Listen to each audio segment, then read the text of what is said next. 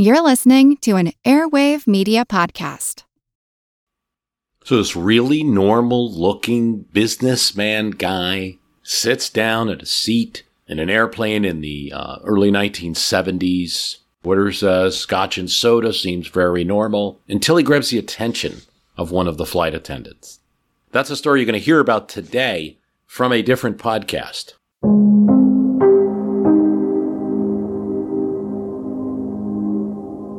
If you listen to this podcast, you love history. We get into a lot of topics, but there's a lot of topics we don't have time to get into. And so I'm introducing to you a podcast that I like, History Daily.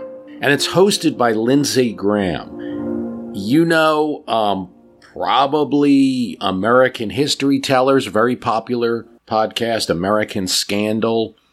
History Daily is just that a daily podcast. Every day, he's going to take you back in time to explore a momentous event that has happened on this day in history.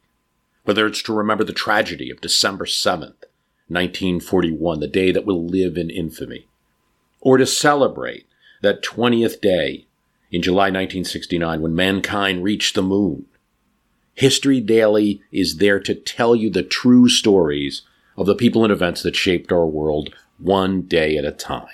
So if you're stuck in traffic, you're bored at work, wherever you are, listen to History Daily, remind yourself that something incredible happened to make this day historic. It's a co-production from award-winning podcasters Airship and Noiser. Now, we have a real treat because History Daily's episodes are on the smaller side compared to My History Can Beat Up Your Politics, so we're going to feature two of them. The first one is about D.B. Cooper. And I'm really excited about this because I've been trying to find a way to get the D.B. Cooper story into my history can beat up your politics for an episode and haven't been able to do it. It is that mysterious hijacker from the 70s. You may only know him by the sketch that was made of him with the sunglasses. The mystery that still has not been solved. And Lindsay's going to talk about that a bit. Then we're going to follow it up with an episode on a totally different topic about the War of 1812 and particularly the signing of the Treaty of Ghent that ended the war between the U.S. and Britain. So sign up for History Daily, Apple Podcasts, wherever you get podcasts from. Sign up for History Daily today.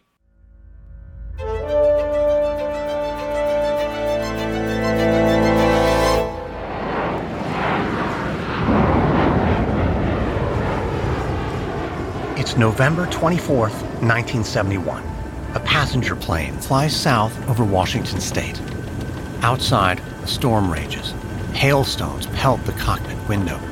Thunderclaps make the aircraft shudder and lurch. Lightning flashes provide fleeting glimpses of the wilderness below, a churning river, jagged mountaintops, and unending stretches of pine forest. Conditions like these can bring planes like this down, so the pilots clench their jaws and grapple with the throttle. This storm is biblical, they think as their eyes anxiously flit between the controls and the altitude indicator. They're flying dangerously low, 10,000 feet, just below the clouds. But those are their instructions, and they don't dare defy them. Earlier that day, during a routine flight from Portland to Seattle, these pilots received word from one of the stewardesses that their plane was being hijacked. The hijacker had a bomb, they said, and was demanding $200,000 in cash. And strangely, four parachutes. The hijacker forced the pilots to land in Seattle. After securing the ransom, he released the passengers, but forced the pilots to remain on board, along with an engineer and one stewardess. The hijacker ordered the pilots to take off again and fly the plane to Mexico City, no higher than 10,000 feet. The man had a bomb, they were told. The pilots had no choice but to oblige. But now, struggling through this tempest, they fear they may not even make it out of Washington. Suddenly, the door of the cockpit flies open. It's Tina Mucklow, the stewardess. She's been in the cabin with the hijacker. Pilots ask her what's going on, and she indicates he's going to jump. Meanwhile, at the very back of the cabin, the hijacker stands at an open door, peering into the dark abyss below. A look of fear briefly passes over his face as he contemplates the freezing vortex of wind and rain. He takes a final drag of his cigarette to steady his nerves. Then he picks up the briefcases full of cash, tightens the strap of the parachute around his shoulders, and jumps. Before he hits the ground, news of the hijacking will already be a national story, and the hijacker, known only as D.B. Cooper, will become an urban legend. To find him, the FBI will launch the longest and most exhaustive investigation in its history, but to no avail. D.B. Cooper, whoever he is, will vanish.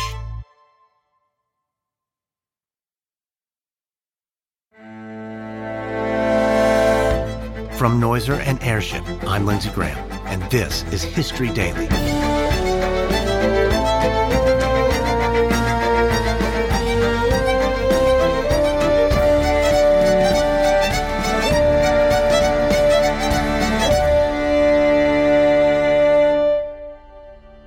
History is made every day.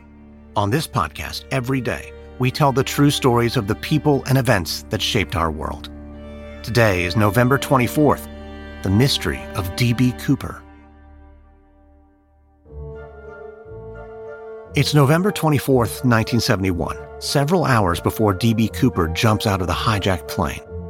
On board a Northwest Orient Airlines flight from Portland to Seattle, 22 year old stewardess Tina Mucklow prays for a break in the weather. Outside, dark storm clouds rumble and flash with lightning. Violent squalls hammer against the windows. The flight's already been delayed by 30 minutes, the entire flight time of this short puddle jump to Seattle. The passengers are restless. It's these tedious domestic flights that make Mucklow question her decision to become a stewardess in the first place. Maybe she should have followed her mother into nursing, she thinks, as she chews her fingernails. If she were a nurse, she wouldn't have to hide her wedding ring. She wouldn't be fired for the crime of being pregnant or for turning 30, as the terms of her employment contract stipulate. Commercial aviation's boom years, the jet age of the 50s and 60s, have reached a giddy fever pitch by 1971. Air travel used to be the privilege of the wealthy few, but by the 70s, falling fares means anyone can take to the skies. Flying has never been so accessible or so straightforward. All you have to do is show up. You don't even need a valid ID. To Tina Mucklow, a girl from rural Pennsylvania, the life of an air stewardess seemed glamorous and exciting. She'd signed up in the late 60s when acceptance rates for stewardess jobs were around 3%, more competitive than Yale University. But the reality of the lifestyle is distinctly unglamorous. There's some exotic foreign travel, but the hours are long and the wages are low. Making matters worse, the job is becoming increasingly dangerous. Between 1968 and 1972, there were more than 130 reported incidents of a brand new type of crime in America airplane hijacking, or as it came to be known, skyjacking. The cause of the epidemic was the trade and travel ban between the U.S. and Communist Cuba. The skyjackers were primarily Cuban nationals wishing to return home. Such incidents became a common occurrence and were lightheartedly dubbed Take Me to Cuba hijackings. But eventually, these hijackings inspired other, more hardened criminals to get in on the act. Most hijackings followed the same pattern the skyjackers would threaten to detonate a bomb unless the airline agreed to pay their ransom. And the airlines obliged, preferring to pay up quietly rather than risk the airplane, the passengers, and the press. Additionally, they were often reluctant to put safety measures in place, believing that too much security at the airport would deter passengers from flying. Thankfully, Tina Mucklow has not been the victim of a hijacker. But as her mother keeps reminding her, it's only a matter of time. Finally, the skies let up a bit, and the captain gives an all clear for takeoff. Mucklow performs her final safety checks of the cabin, then heads to her seat at the rear of the plane. Just as she's buckling in, she notices something strange. Her fellow stewardess, Florence, sits next to a passenger, a man wearing a dark suit and sunglasses. Mucklow is puzzled that Florence is sitting down. That's against the rules. But as she approaches to check if everything's all right, she sees Florence discreetly motion for her to pick up a note that's lying on the floor. Mucklow does and reads it. Miss, I have a bomb in my briefcase. I want you to sit by me. You're being hijacked. Somewhere deep in the bowels of the aircraft, a high pitched whine turns into a guttural roar, and seconds later the plane is airborne, soaring up into the stormy night sky. Her heart pounding, Mucklow glances over at the briefcase on the man's lap She can almost picture the bomb inside, like something from the movies a tangle of wires, a battery, six red cylinders, sticks of dynamite. But the bomb might be a fake, just like the mysterious man's identity. He boarded the plane under a false name, Dan Cooper, but due to a subsequent newspaper misprint, he will come to be known by a different name, D.B. Cooper. And he has no intention of blowing up the plane. He wants money. But Tina Mucklow doesn't know that. Her eyes brim with tears. Then, just as she starts to shake uncontrollably, she hears the hijacker's voice calling her. She turns. He's looking directly at her, a lit cigarette smoldering in one hand. He seems quite unlike a hardened criminal. He seems pleasant, soft spoken, polite. There's nothing to worry about, he tells Mucklow. But Mucklow doesn't believe him. As the plane hurls through the sky, she hears her mother's words in her head and she begins to wonder if this might be the last trip she will ever make.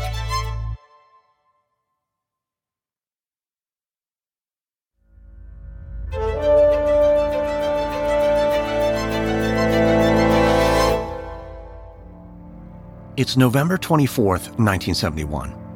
On board the flight to Seattle, Cooper tries to put Mucklow and the other flight attendant at ease. He urges them not to alert the passengers to the danger. As long as everyone remains calm, he assures them, no one will be hurt. Cooper is courteous and sympathetic.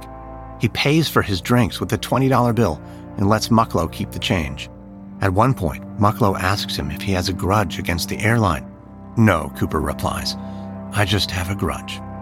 Cooper instructs the flight attendants to tell the pilots of his demands. He wants $200,000 in cash, as well as four parachutes to be handed over once they land in Seattle. The pilots relay these demands to air traffic control, who alert the FBI. Before landing, the plane will circle above Puget Sound for two hours, giving the FBI agents time to collect the ransom. In their minds, Cooper is a dangerous criminal equipped with explosives. They're hoping for a peaceful resolution, but if the worst comes, they want to be ready. As the plane descends toward the Seattle airport, an army of FBI agents close in on the landing strip. Snipers train their weapons on the incoming plane, but Cooper is prepared for this. As soon as the plane touches down, he instructs flight attendant Tina Mucklow to close the window shades, taking away their chance of a clean shot. Cooper holds the passengers hostage until an airline official approaches the plane and hands over the four parachutes and money. Then, as promised, Cooper releases the passengers. Tina Mucklow breathes a sigh of relief but as she joins the others leaving the plane, Cooper stops her. Sorry, miss, I need you here with me. Mucklow is terrified, but she has no choice but to do what the man says. Two hours after landing in Seattle, Cooper orders the two pilots to fly them all to Mexico City at a maximum height of 10,000 feet. Pilot's eyes instinctively flicker down to the briefcase Cooper holds by his side. A constant, unspoken threat. Like Mucklow, they do as they're told. Once the plane is airborne, Cooper asks Mucklow how to open the aft stairs, a retractable staircase in the belly of the plane. Mucklow glances at the three extra parachutes. She wonders, with a jolt of fear, if she's going to be forced to jump. But then Cooper tells her to join the pilots in the cockpit. He seems resolute, focused, his mind fixed on the task at hand so Mucklow hurries into the cockpit and locks the door behind her. Ten minutes later, at around 8 p.m., Mucklow and the pilots feel the rush of freezing wind as Cooper opens the aft stairs. Then, when they stop to refuel in Reno, Nevada, they emerge from the cockpit to find that Cooper is gone. Immediately, FBI agents swarm the aircraft, but they find no trace of Cooper on board. He apparently parachuted from the plane with the money, leaping headfirst into a thunderstorm somewhere above the vast wilderness around Mount St. Helens in Washington. That was when he opened the aft stairs, and it'll be where the FBI begins their search. Thousands of military troops and law enforcement officers comb the woods and trees, but they don't find Cooper or whatever is left of him. Many agents believe that Cooper's dead. One of the lead agents on the case suggests that it's likely Cooper didn't even get his parachute open before he plunged to his death. But as the months turn into years without any discoveries, the authorities will be forced to consider the alternative that Cooper survived.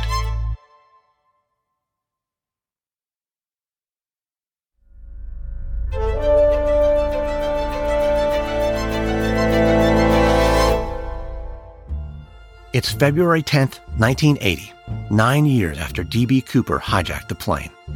An eight year old boy named Brian Ingram sits on a grassy bank alongside the Columbia River. Brian is on vacation with his family in Washington, and he's terribly bored. Behind him, his parents are packing up their picnic, arguing as usual. Despondently, Brian trails a stick in the muddy sand. But suddenly, the stick catches on something. It's a flash of green. Brian clears away the muck, and his eyes go wide. It's money. Three tightly wrapped bundles of $20 bills, almost $6,000 in total. The bills, though, are nearly disintegrated. Brian's family will report this to the authorities, who will cross reference the serial numbers to prove that indeed Brian has just discovered some of D.B. Cooper's ransom money. The discovery will give new life to an investigation long gone stale. Over the past nine years, the search has been extensive and exhaustive. Cooper's drop zone could only be estimated based on the trajectory of his fall according to the plane's height and speed. Factoring in weather conditions, investigators focused on the large area of wilderness north of Portland and south of Lake Merwin, Washington. Submarines scoured rivers, lakes were dredged.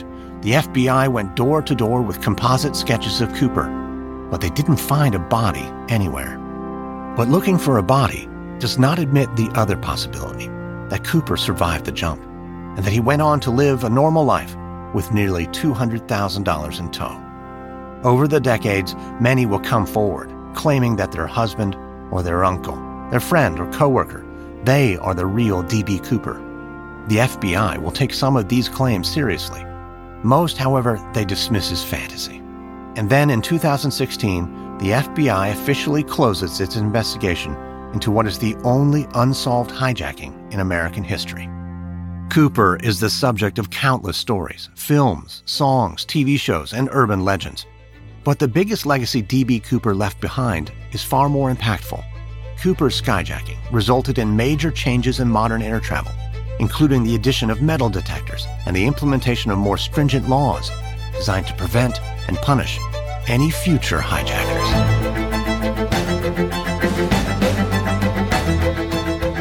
Next on History Daily, November 25th, 1487, Elizabeth of York is crowned Queen of England. From Noiser and Airship, this is History Daily, hosted, edited, and executive produced by me, Lindsay Graham. Audio editing by Molly Bach. Sound design by Derek Behrens. Music by Lindsay Graham. This episode is written and researched by Joe Viner. Executive producers are Stephen Walters for Airship and Pascal Hughes for Noiser.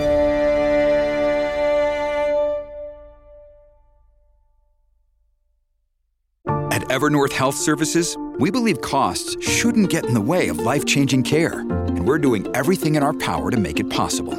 Behavioral health solutions that also keep your projections at their best? It's possible. Pharmacy benefits that benefit your bottom line? It's possible.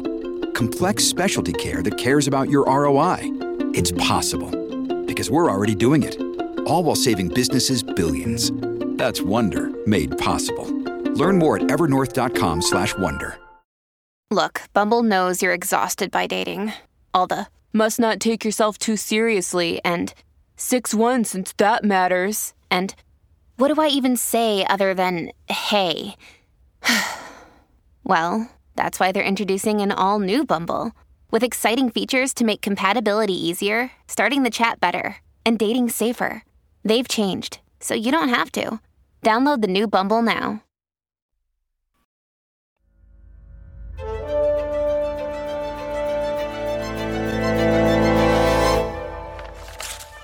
It's just before dawn on August 16, 1812, at Fort Detroit in the U.S. Michigan Territory.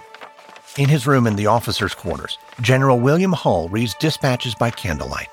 He hasn't slept for days, busy launching the first campaign in what will come to be known as the War of 1812. Tensions between the U.S. and Britain have been simmering ever since America defeated the British in the Revolutionary War of 1776. After earning its independence from Britain, America focused on establishing its new government.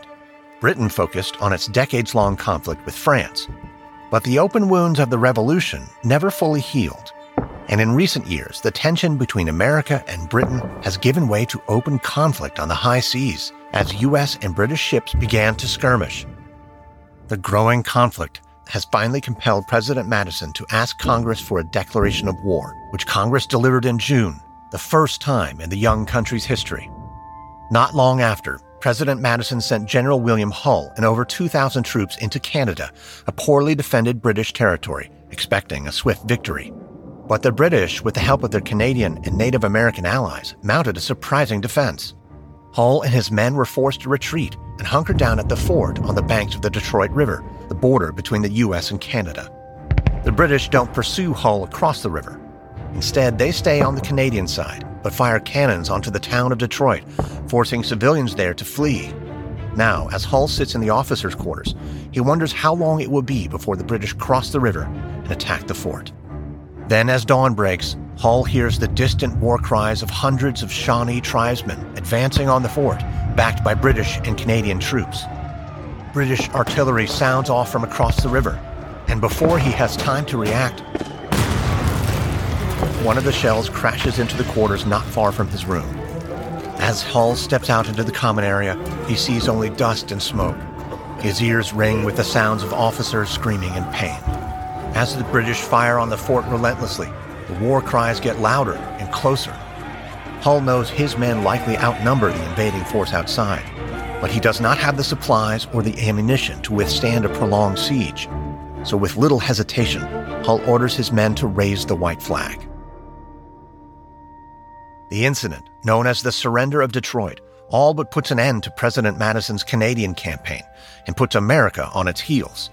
After this embarrassing defeat at Fort Detroit, a veteran of the Revolutionary War and future president, Secretary of State James Monroe will turn the tide of the conflict help bring an end to the war, and then finally deliver peace on February 17, 1815.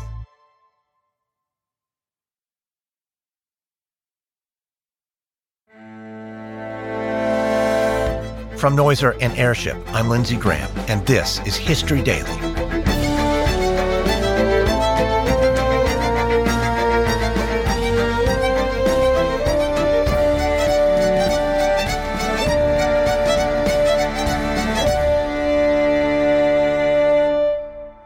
History is made every day.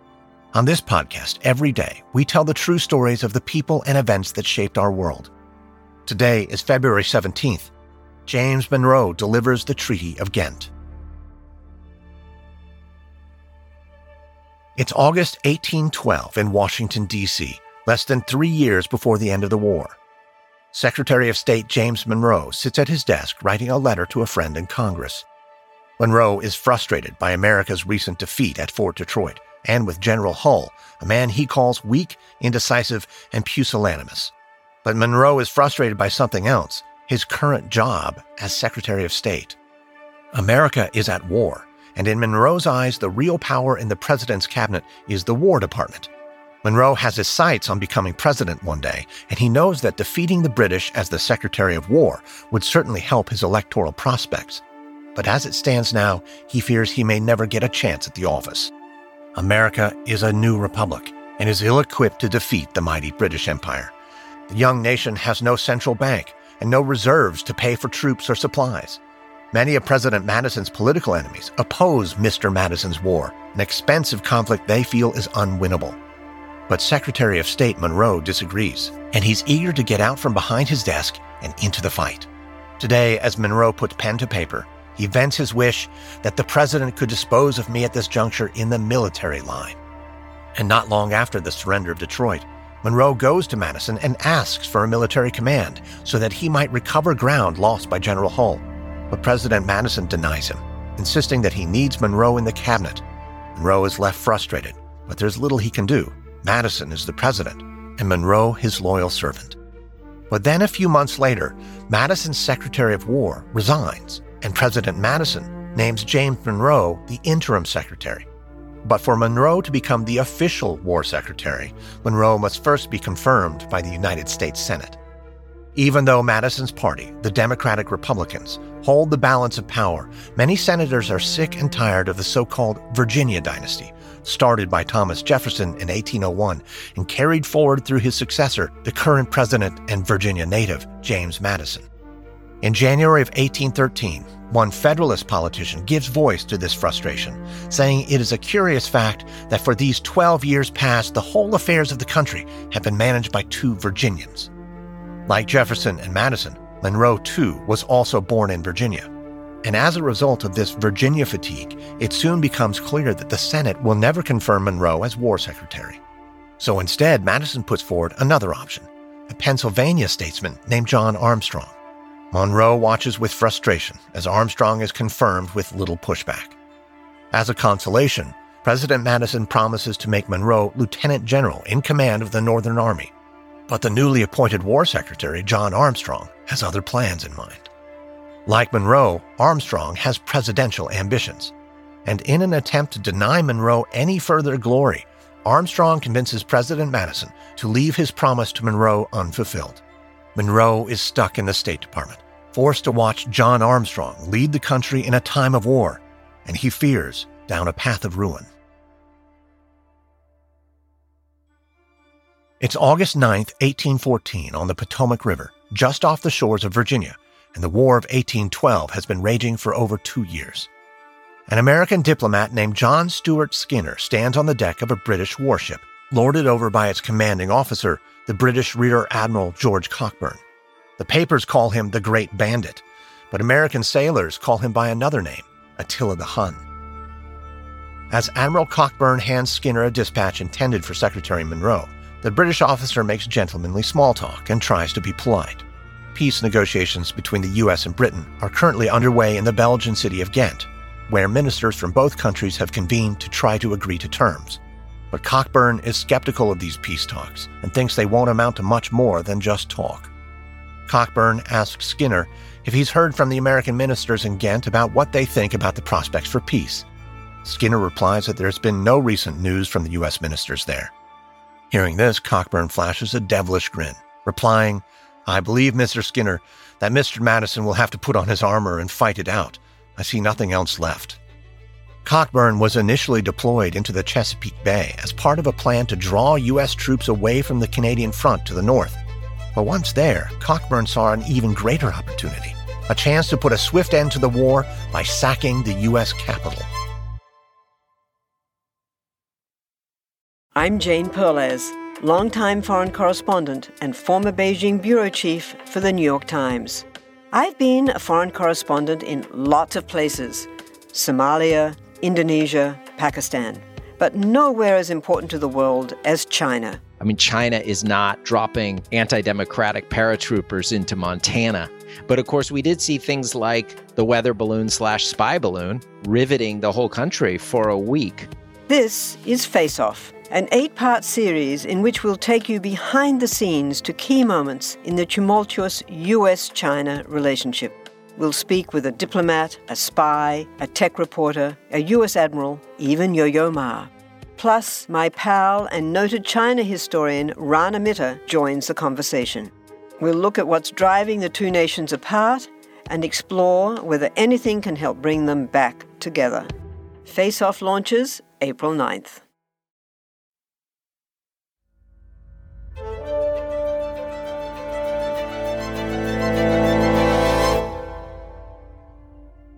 It's August of 1814, and the British fleet has just sailed into Chesapeake Bay and landed thousands of troops on U.S. soil, less than 50 miles southeast of the capital, Washington, D.C.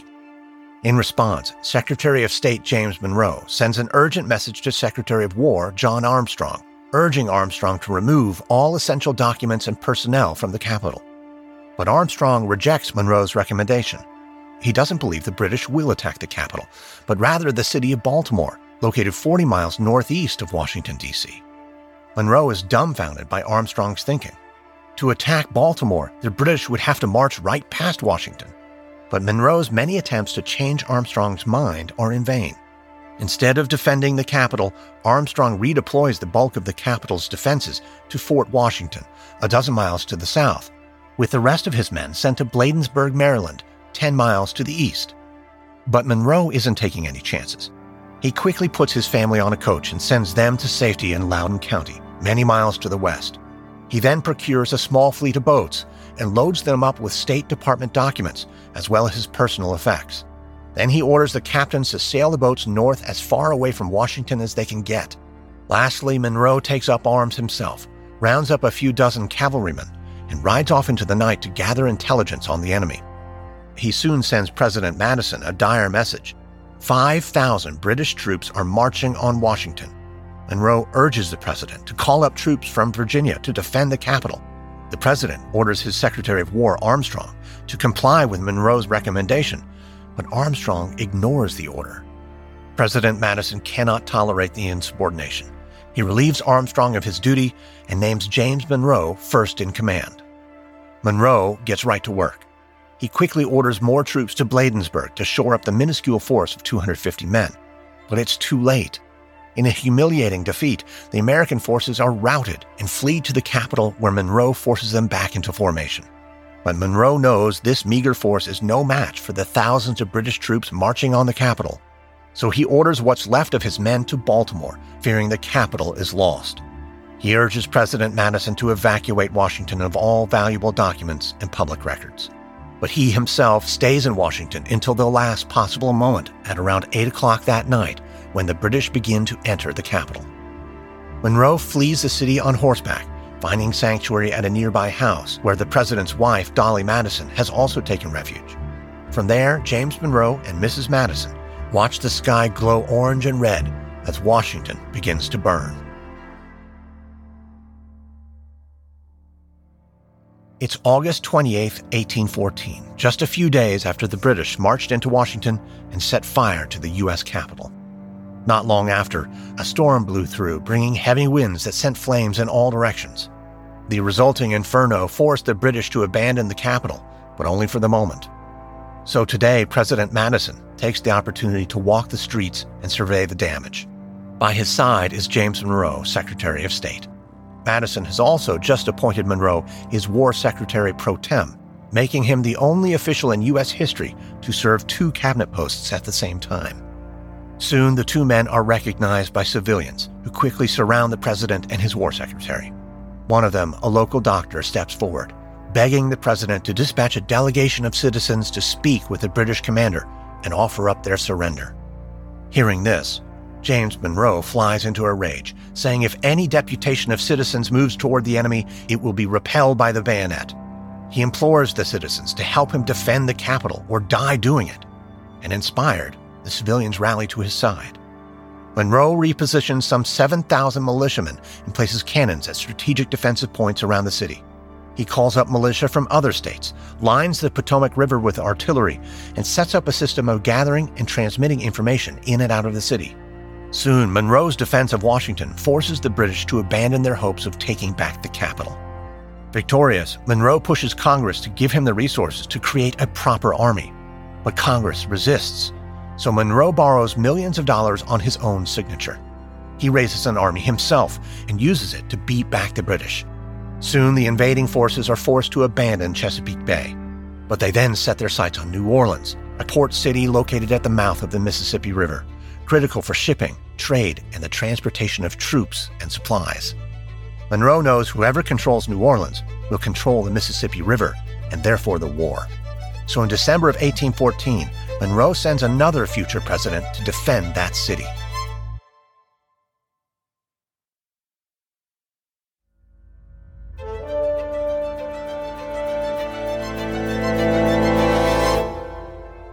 In January 1815, James Monroe calls an emergency meeting of Congress at the Patent Office building, the only public structure the British did not burn. There, Monroe delivers the news General Andrew Jackson has prevailed at the Battle of New Orleans. The room erupts with cheers as members from both political parties embrace in a rare moment of national unity. Monroe explains that the victory was total and absolute. Thousands of British troops were wounded, captured, or killed, including the British commander. Any British survivors fled to their ships in the harbor. As Monroe and the members of Congress celebrate, many in the room wonder if this victory will finally bring an end to a long, costly war. But the war has already ended. Weeks ago, on Christmas Eve, United States and British ministers in Ghent had already signed a peace treaty that will bring an end to the conflict. But it will take six weeks for the treaty to make its way across the Atlantic before reaching the desk of the president to be signed. It's February 16, 1815, in Washington, D.C., and President Madison has just sent the Treaty of Ghent to the Senate for a vote. Weeks ago, the treaty was signed by representatives from both countries and quickly approved by the British Parliament. But Madison knows the war is not officially over until the treaty is ratified by the United States Senate and delivered to British authorities. But Madison is worried that one of the stipulations in the treaty might offend the Senate. Article 11 states that the Treaty of Ghent must be ratified as is, without any changes, meaning the senators will have to take it or leave it. And the terms of the treaty are far from the resounding victory many in the Senate are craving. The British will be required to return to the U.S. captured territories near Lake Superior in Michigan and in Maine. But the U.S. will also be required to return to the British lands it captured in Canada.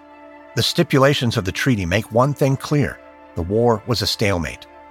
Luckily for Madison, the recent victory at the Battle of New Orleans helps the senators swallow their pride. While the language of the treaty indicates a stalemate, the Americans know it was a true victory. And soon Madison is relieved to learn that the Senate approved the treaty unanimously. But there is still one final step in the process. Madison must deliver the signed, approved treaty to the British. It's only fitting and proper that he leaves the job to his top diplomat, the same man who helped turn the tide of the war, the next day, on February 17, 1815, James Monroe performs his final act of the War of 1812. He meets with the British minister in Washington and presents him with a signed treaty, bringing a ceremonial end to the war. For the British, the American War of 1812, as they called it, was a minor conflict compared to the great Napoleonic Wars being waged at the same time. But for America, it was significant and costly. Nearly 2,000 Americans were killed and 4,000 wounded. The war cost millions of dollars in materials, millions more in lost trade. After the war, the U.S. economy collapsed and the nation spiraled into bankruptcy.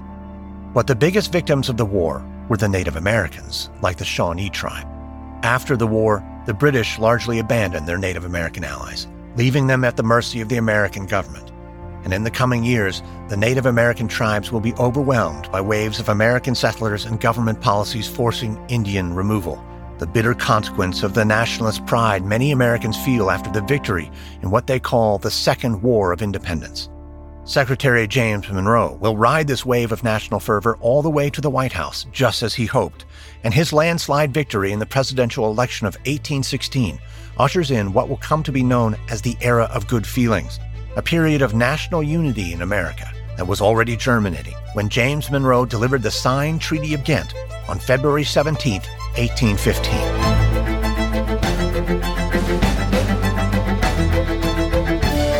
Next on History Daily, February 18, 1943, members of an anti Nazi resistance movement called the White Rose are arrested by the Gestapo. From Noiser and Airship, this is History Daily, hosted, edited, and executive produced by me, Lindsay Graham. Audio editing by Molly Bach. Music and sound design by Lindsay Graham. This episode is written and researched by Stephen Walters. Executive producers are Stephen Walters for Airship and Pascal Hughes for Noiser.